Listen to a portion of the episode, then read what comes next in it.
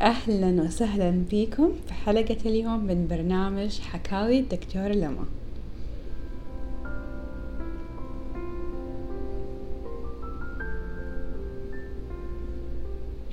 زي ما أنتم عارفين دائما أحاول أخلي الحلقات خفيفة مرة ولطيفة وغير مملة. فقلت اليوم أتكلم عن موضوع دائما بتسأل عنه. طبعا دائما بقول إنه دائما بتسأل عنه لأنه من جد دائما بتسأل عن كل حاجة في الحياة. فالموضوع هو حتكلم عن تأخر الحمل.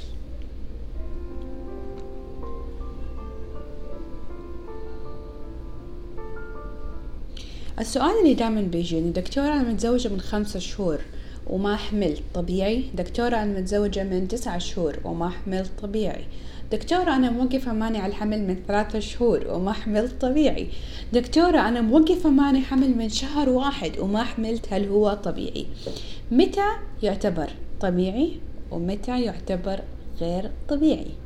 طيب تعريف تأخر الحمل هو علاقة زوجية منتظمة بدون استخدام أي مانع حمل لمدة سنة كاملة ومع ذلك عدم حصول حمل في حال عمرك أقل من الخمسة والثلاثين سنة.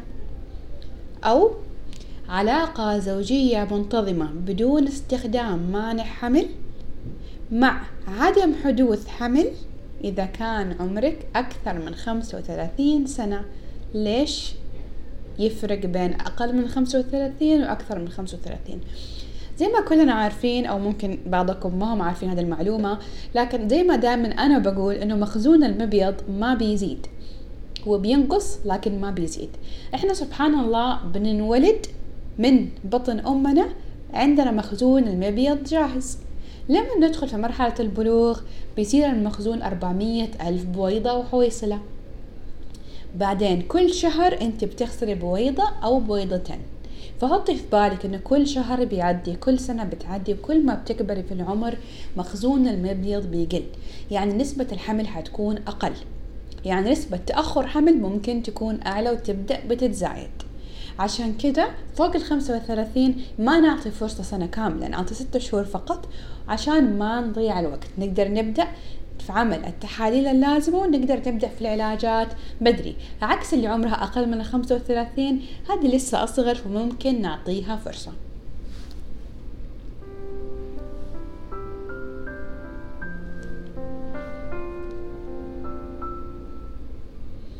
السؤال الثاني اللي دائما بيجيني دكتورة أنا ما حملت وسويت كل التحاليل كل شيء سليم. طب يا فلان زوجك سوى تحليل؟ لا. طيب إحنا كيف نقدر نعرف إنه تأخر الحمل منك انتي وليس منه هو؟ الفكرة هي عند حصول تأخر حمل طبعا لو انتي ماشية على التعريفات اللي قلتها قبل شوية وعندك خلاص نعتبر إنه عندك تأخر حمل لازم نعمل تحاليل للزوجة ولازم نعمل تحاليل للزوج. تحاليل الزوجة نعمل لكل حاجة. بنسوي تحاليل هرمونات بنشوف كيف المبيض شغال بنشوف كيف قناة فالوب عن طريق الأشعة بالموية أو الأشعة بالصبغة بنشوف كيف وضع الرحم. ممكن نعمل مسحات للزوج. نحتاج نسوي تحليل للسائل المنوي. لازم نعمل تقييم كامل للزوجين عشان نقدر نعرف إيش سبب تأخر الحمل.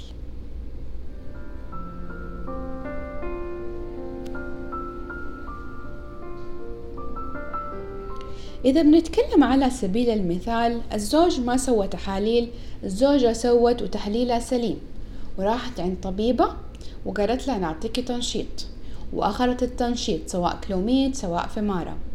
وبعد التنشيط التنشيط فشل وبعض النساء ياخدوا تنشيط بالحبوب وياخدوا إبرة تفجيرية. وتجيني في العيادة يا دكتورة أنا سويت تحليل وكل شيء سليم وأخذت إبرة تفجيرية وتنشيط والكلام هذا كله. في النهاية فشلت. طيب يا فلانة سويتي تحليل لزوجك؟ لا.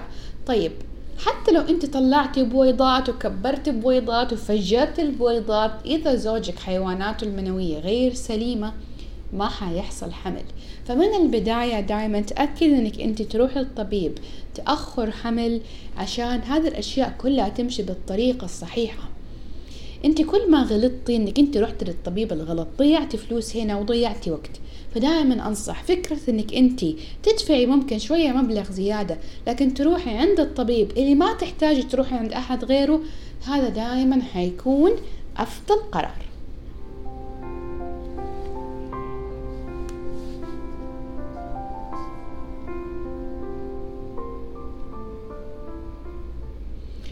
طيب السؤال الثالث اللي برضو بيجيني. أنا عملت تحليل هذه الزوجة بتتكلم وزوجي سوى التحليل وكل شيء سليم. ليه يا دكتورة؟ إحنا ما إحنا قادرين نحمل. طيب زي ما كلنا عارفين أو ممكن مو كلنا عارفين إنه ثلاثين في المية من نسبة تأخر الحمل تكون متعلقة بالزوجة وثلاثين في المية من نسبة تأخر الحمل تكون متعلقة بالزوج. ولازم ثلاثين في المية كذا حتكون غير معلومة السبب. فحتى لو انت سليمة وزوجك سليم في أسباب غير معلوم بها. أو أنا أقول هذه إرادة ربنا. مهما تعلمنا ودخلنا في العلم عميق في أشياء ما حنفهمها. ودائما أقول يعني يعني بهذه السهولة الله ما هو رايد. فالunexplained infertility أو الحمل تأخر الحمل الغير معلوم به أنا بالنسبة لي أعتبره هو الله ما هو رايد حاليا. طيب؟ فعلاج ال unexplained infertility أو تأخر الحمل الغير معلوم به مختلف عن العلاجات أو علاج تأخر الحمل بسبب الزوجة أو بسبب الزوج. طبعا كل تشخيص له علاج خاص فيه. عشان كده أهم خطوة هو أو هي التشخيص الصحيح عند الطبيب الصحيح. لما يصير التشخيص الصحيح وقتها حنقدر نسوي علاج صحيح. والدكتور حيقول لك بالضبط نسبة نسبة نجاح ونسبة فشل العلاج اللي أنت قاعد تسويه وحيشرح لك بالضبط ليش هذا العلاج هو المناسب لك.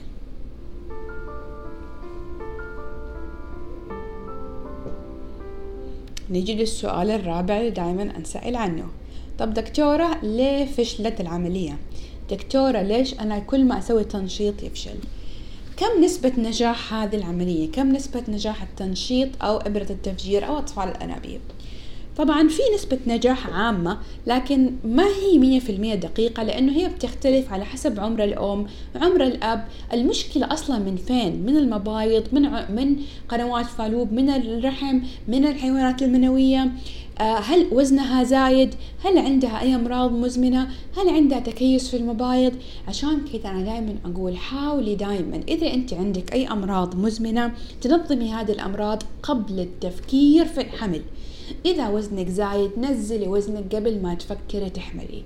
أنت قبل هذا الصراحة رأيي أنا وهو الكلام الكلام يعني مثبت علميا ما هو من رأسي.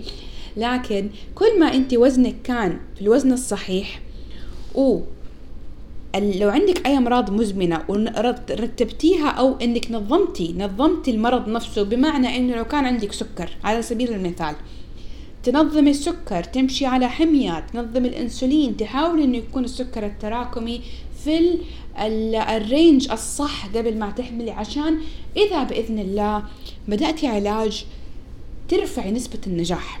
يعني بعد التعب ذا كله وخسارتك المادية أنت تبغي توصلي لأعلى نسبة نجاح لهذا الإجراء اللي أنت قاعد تسوي فيه. فأنا المرضى المريضات بالذات حقون التكيس لما يقولوا يجوني يعطوني يعطوني تنشيط أنا ما أوافق هذا التنشيط. إلا إذا أنا شايفة إنه تحاليل الزوج سليمة والزوجة تكون في وزنها الطبيعي وما عندها أي مشاكل. لأنه هذا ما حيكون الخيار المناسب. إذا أنا بعطيكي منشط وانت وزنك زايد. طيب نقول إنك حملتي نسبة الاجهاض حتكون مرتفعة عشان عندك تكيسات في المبايض. فأنا أبغى الفكرة من هذا البودكاست أو الفكرة من التثقيف والتوعية اللي أنا بسويه بسويه ابغاكم توصلوا لهذا البوينت أو هذا المنطق. ابغاكم تفكروا زي كذا. مو عشان أنت تبغي شيء بسرعة يصير يعني هو أحسن شيء مناسب لك. ودائما حط في بالك الدكتور اللي يسوي اللي أنت تبغيه عشان بس أنت تبغيه هذا ما هو دكتور كويس. لازم يسوي اللي أنت تبغيه إذا كان هو أنسب شيء لك. طيب وما ينفع يمشي معاك الدكتور وقرارك أنت خاطئ لأنه ممكن يضرك. فلازم تتأكد إنه أي شيء تبي تسويه يكون في مصلحة لك وما يكون في مضرة. ولازم تفكري على المدى البعيد وليس المدى القصير. إن شاء الله تكونوا استمتعتوا بهذا البودكاست اللطيف الخفيف وأشوفكم إن شاء الله في الحلقة الجاية من برنامج حكاوي الدكتورة لما.